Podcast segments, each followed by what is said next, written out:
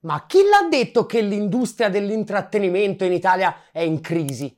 Mentre in Russia un clamoroso atto di forza da parte dell'amministratore delegato della Wagner ci teneva tutti per una mezza giornata abbondante con il fiato sospeso, gli stand-up comedian prestati all'opinionismo che riempono i palinsesti dei media italiani hanno improvvisato una delle performance più esilaranti da quando è iniziata l'era dello spettacolo. Uno sforzo del genere non può passare così rapidamente nel dimenticatoio, come il migliore Made in Italy va valorizzato come si deve. Questa è una grafica bella, importante, fatta bene. A 300 euro, non a 30.000. E così oggi Ottolina lancia ufficialmente il suo premio Nostradamus per il miglior intrattenitore nel weekend più intenso di tutta la storia dell'era della post-verità. Iniziamo subito da una nomination di grande spessore, il professor Parzi, docente di suprematismo occidentalista di fama indiscussa, che forte della sua fitta rete di fonti riservatissime è uno dei primi a rompere gli indugi e a fornirci indizi chiari sulla disfatta a cui avremmo assistito. Adesso Putin decollato con transponder spento, ha twittato subito nel primo pomeriggio di sabato. Come ha sottolineato lui stesso, la notizia era da verificare, ma la strada era tracciata. La vecchia guardia del Cremlino se la stava dando a gambe. Stacca, stacca, stacca! E non solo lei, come aveva prontamente segnalato un'altra piccola icona della controinformazione che dal basso, come scrive chiaramente sul suo profilo, tenta disperatamente di condurre la sua piccola guerra contro la disinformazione russa, infatti i topi lasciano la nave il riferimento era un'altra fuga in aereo per scappare all'inarrestabile rivoluzione di Prigogine, che era ormai chiaramente destinata a espandersi ben oltre i confini della Federazione russa e travolgere l'intero asse delle autarchie, e cioè la fuga di Lukashenko in Turchia. Più tardi Parsi, quando l'avanzata di Prigozhin si era già trasformata in ritirata, visto le sue grandi capacità divinatorie e la lucidità che aveva dimostrato, nonché l'accesso a fonti affidabili, irraggiungibili da noi comuni mortali, è stato giustamente intervistato dal TG3 e ci ha svelato altri retroscena inquietanti.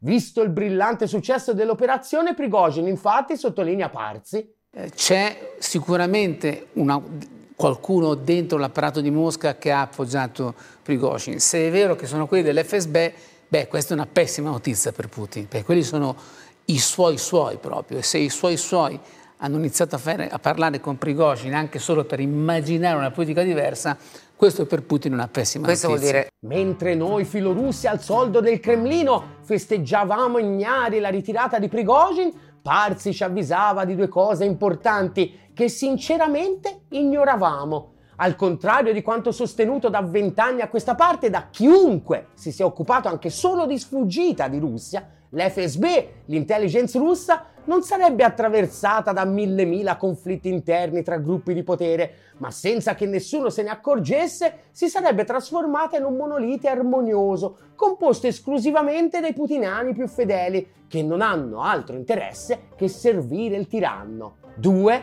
Prigozhin in realtà ha vinto la sua battaglia e tutto questo grazie proprio all'FSB che come è diventata un monolite senza che nessuno se ne accorgesse, sempre senza che nessuno se ne accorgesse, da essere fedelissima di Putin, è tornata a scommettere su altri scenari possibili e questo, sottolinea la sempre brillantissima Bianca Berlinguer, rapita dalla capacità dialettica del professor Parzi, vuol dire la fine di Putin.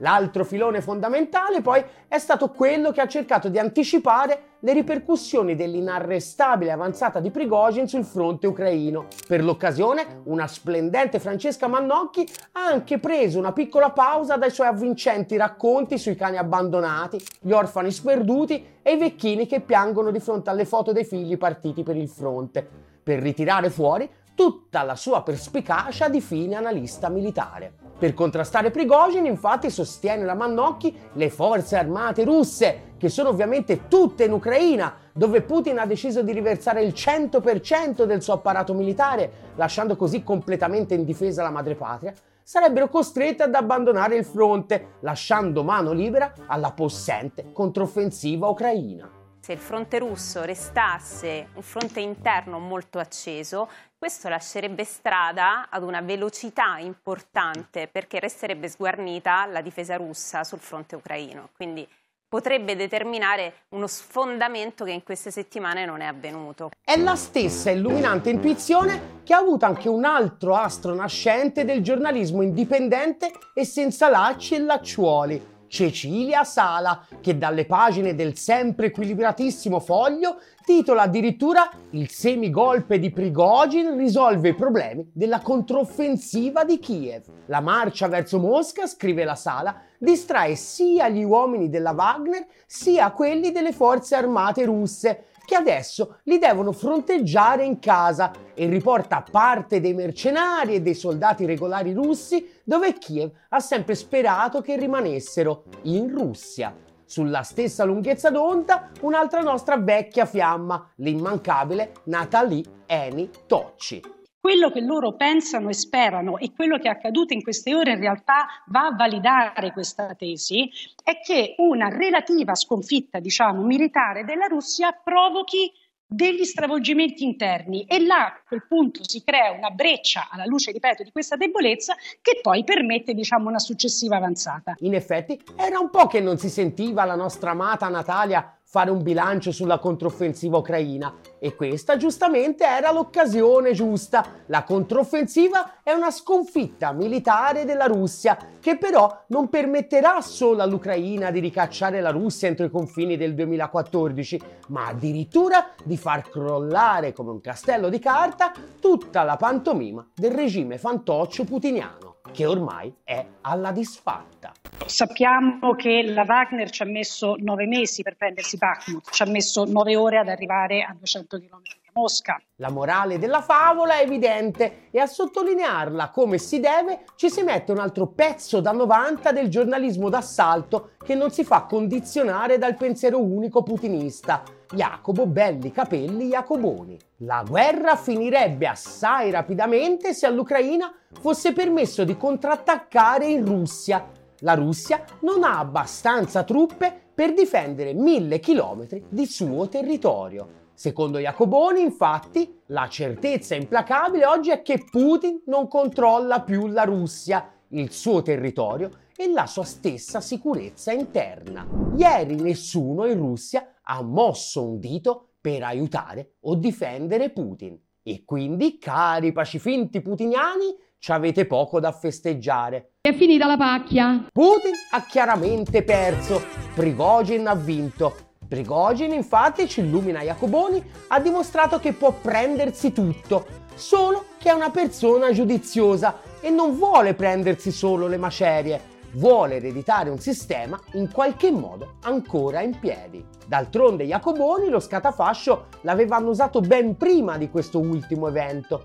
Ancora tre giorni fa, infatti, contro i toni disfattisti che piano piano si sono impossessati anche dei media mainstream, controcorrente e con la schiena dritta come sempre, aveva sottolineato che sì, vabbè, l'offensiva ucraina effettivamente per ora ha avuto avanzamenti marginali, ma comunque in quanto a truppe e possibilità di mobilitazione la Russia ormai sta messa veramente male. E sul fronte il panico è talmente tangibile e diffuso che ormai si sparano tra russi. Chi non millanta capacità divinatorie, ma comunque sottoscrive appieno il trionfalismo di Jacoboni e lo rilancia on steroids, è un Sambuca Molinari in forma veramente smagliante, con un pezzo che rimarrà negli annali della stand-up comedy.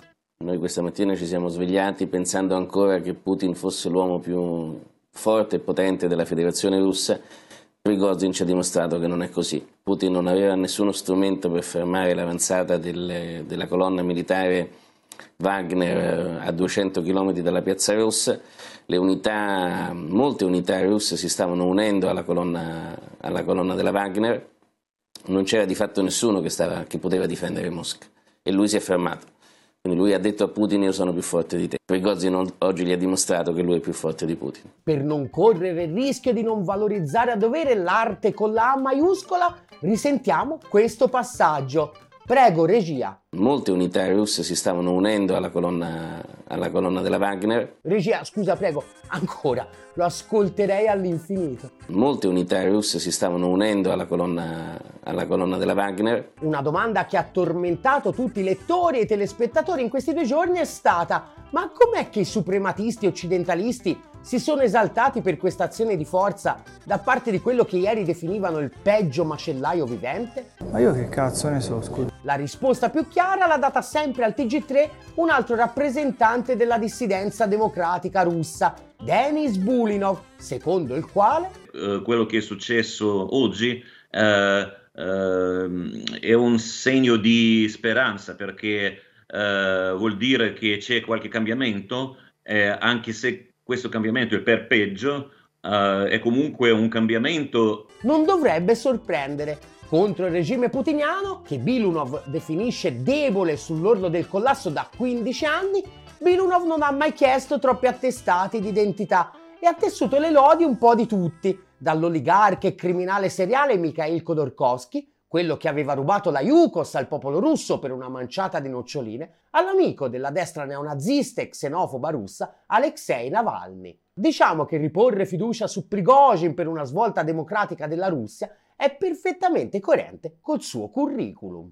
E ora è arrivato il momento del gran finale. Me lo sono tenuto per la fine perché dopo questa ogni altra nomination sarebbe immediatamente risultata sconfitta in partenza e così poi non vi guardavate il video e noi non si monetizzava un euro, proprio ora che il nostro sponsor ufficiale è stato brutalmente asfaltato dallo Steven Seagal eurasiatico. Tenetevi forte, a Marcia per la Giustizia ancora in pieno svolgimento, il canale del nostro influencer preferito, l'unico uomo che è riuscito a far rivalutare al pubblico italiano la professionalità e l'equilibrio di Giletti e Bruno Vespa, il leggendario Ivan Greco, ospita in assoluto la principale icona dell'informazione ai tempi della post-verità e della russofobia diffusa, Anna Zafesova, che ci porta immediatamente in una dimensione onirica. Io per esempio stanotte ho anche pensato come ipotesi che qualcuno sapesse molto più di quello che sappiamo noi, per esempio che Putin non ci fosse più e che uno dei motivi per cui Prigozhin si è mosso fosse proprio che sapeva che c'era un voto di potere a Mosca.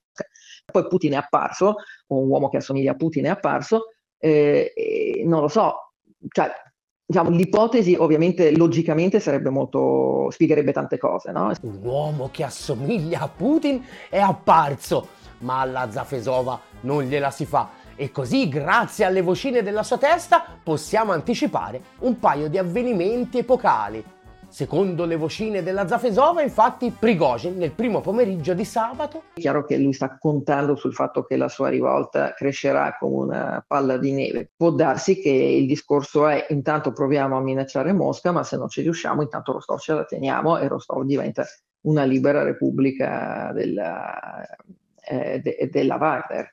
La leggendaria Repubblica Libera della Wagner non gli bastavano i sosia immaginari, doveva rilanciare e aggiungere anche luoghi immaginari e già che c'era pure guerre immaginarie. Io l'altra domanda che mi pongo è quando è che Kiev inizierà un'offensiva su quattro direttrici contemporaneamente del fronte, perché il fronte russo secondo me in questo momento si può, si può prendere praticamente a mani nude. Eh sì, c'è il caos o, totale. O se... Eh sì, cara Francesca Palumbo, c'è il caos totale in particolare nella tua capa e in quella della Zafesova. Ora, le nomination ce l'avete, fateci sapere chi secondo voi si meriterebbe di vedersi assegnata questa prima edizione del premio Nostradamus di Ottolina TV. Ma premio a parte, giusto un paio di considerazioni. A nostro avviso, minimizzare cos'è successo questo weekend è una follia.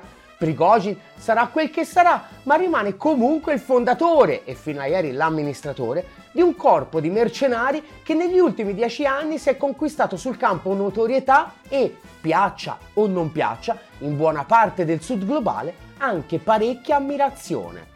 In molti, anche tra le nostre fila, in questi giorni hanno pontificato su come Putin fosse stato un ingenuo e avesse permesso a un corpo di mercenari di diventare una specie di stato parallelo capace di metterne in discussione la leadership. Se solo Putin si fosse eletto Machiavelli, hanno commentato in centinaia di persone che hanno una comprensione del potere in generale e di quello russo in particolare che è inferiore anche alla mia comprensione della scienza dell'armocromia. Piaccia o non piaccia, piuttosto la Wagner ha contribuito in maniera fondamentale all'accentramento del potere nelle mani di Putin, primo inter pares, in un sistema di potere con caratteristiche semi-feudali che Putin ha ereditato dalla controrivoluzione degli svendi patria al soldo delle oligarchie finanziarie che l'hanno preceduto. La battaglia per l'accentramento del potere di Putin, se chi cita Machiavelli a caso oggi l'avesse anche letto, è la classica battaglia del principe contro le oligarchie.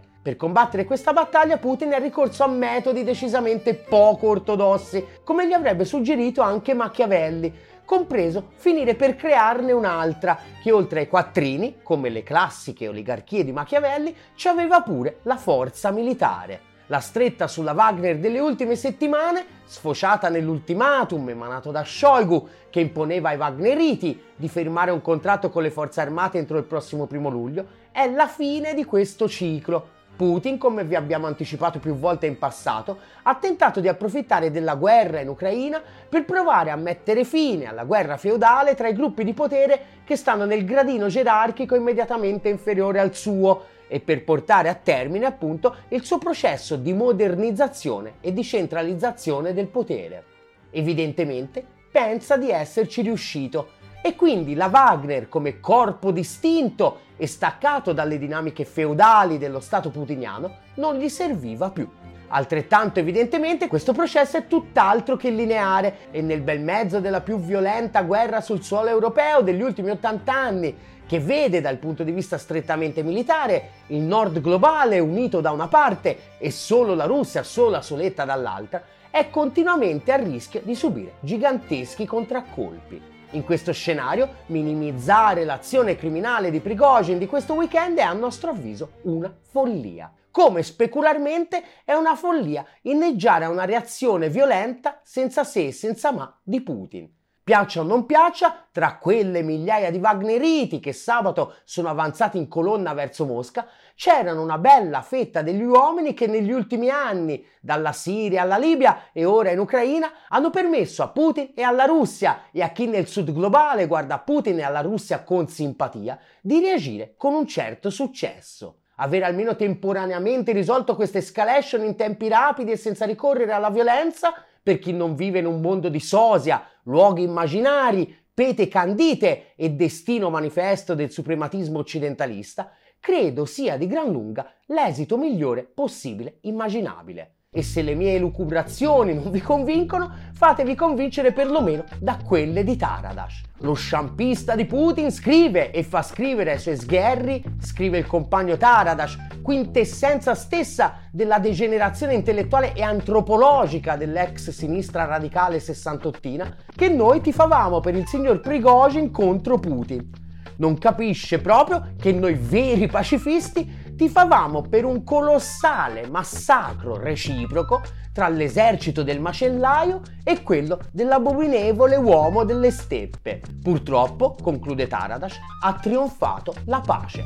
Forse abbiamo bisogno di un media che non tifi massacro e che non si rattristi ogni volta che trionfa la pace. Aiutaci a costruirlo. Aderisci alla campagna di sottoscrizione di Ottolina TV su GoFundMe e su PayPal e chi non aderisce è Marco Taradas. Ottolina vi aspetta al Circolo di Putignano, Pisa dal 29 giugno al 2 luglio per la terza edizione di Festottolina. Perché sì, è vero, la propaganda degli sbandi patria ci fa andare in bestia, ma alla fine la controinformazione è una festa.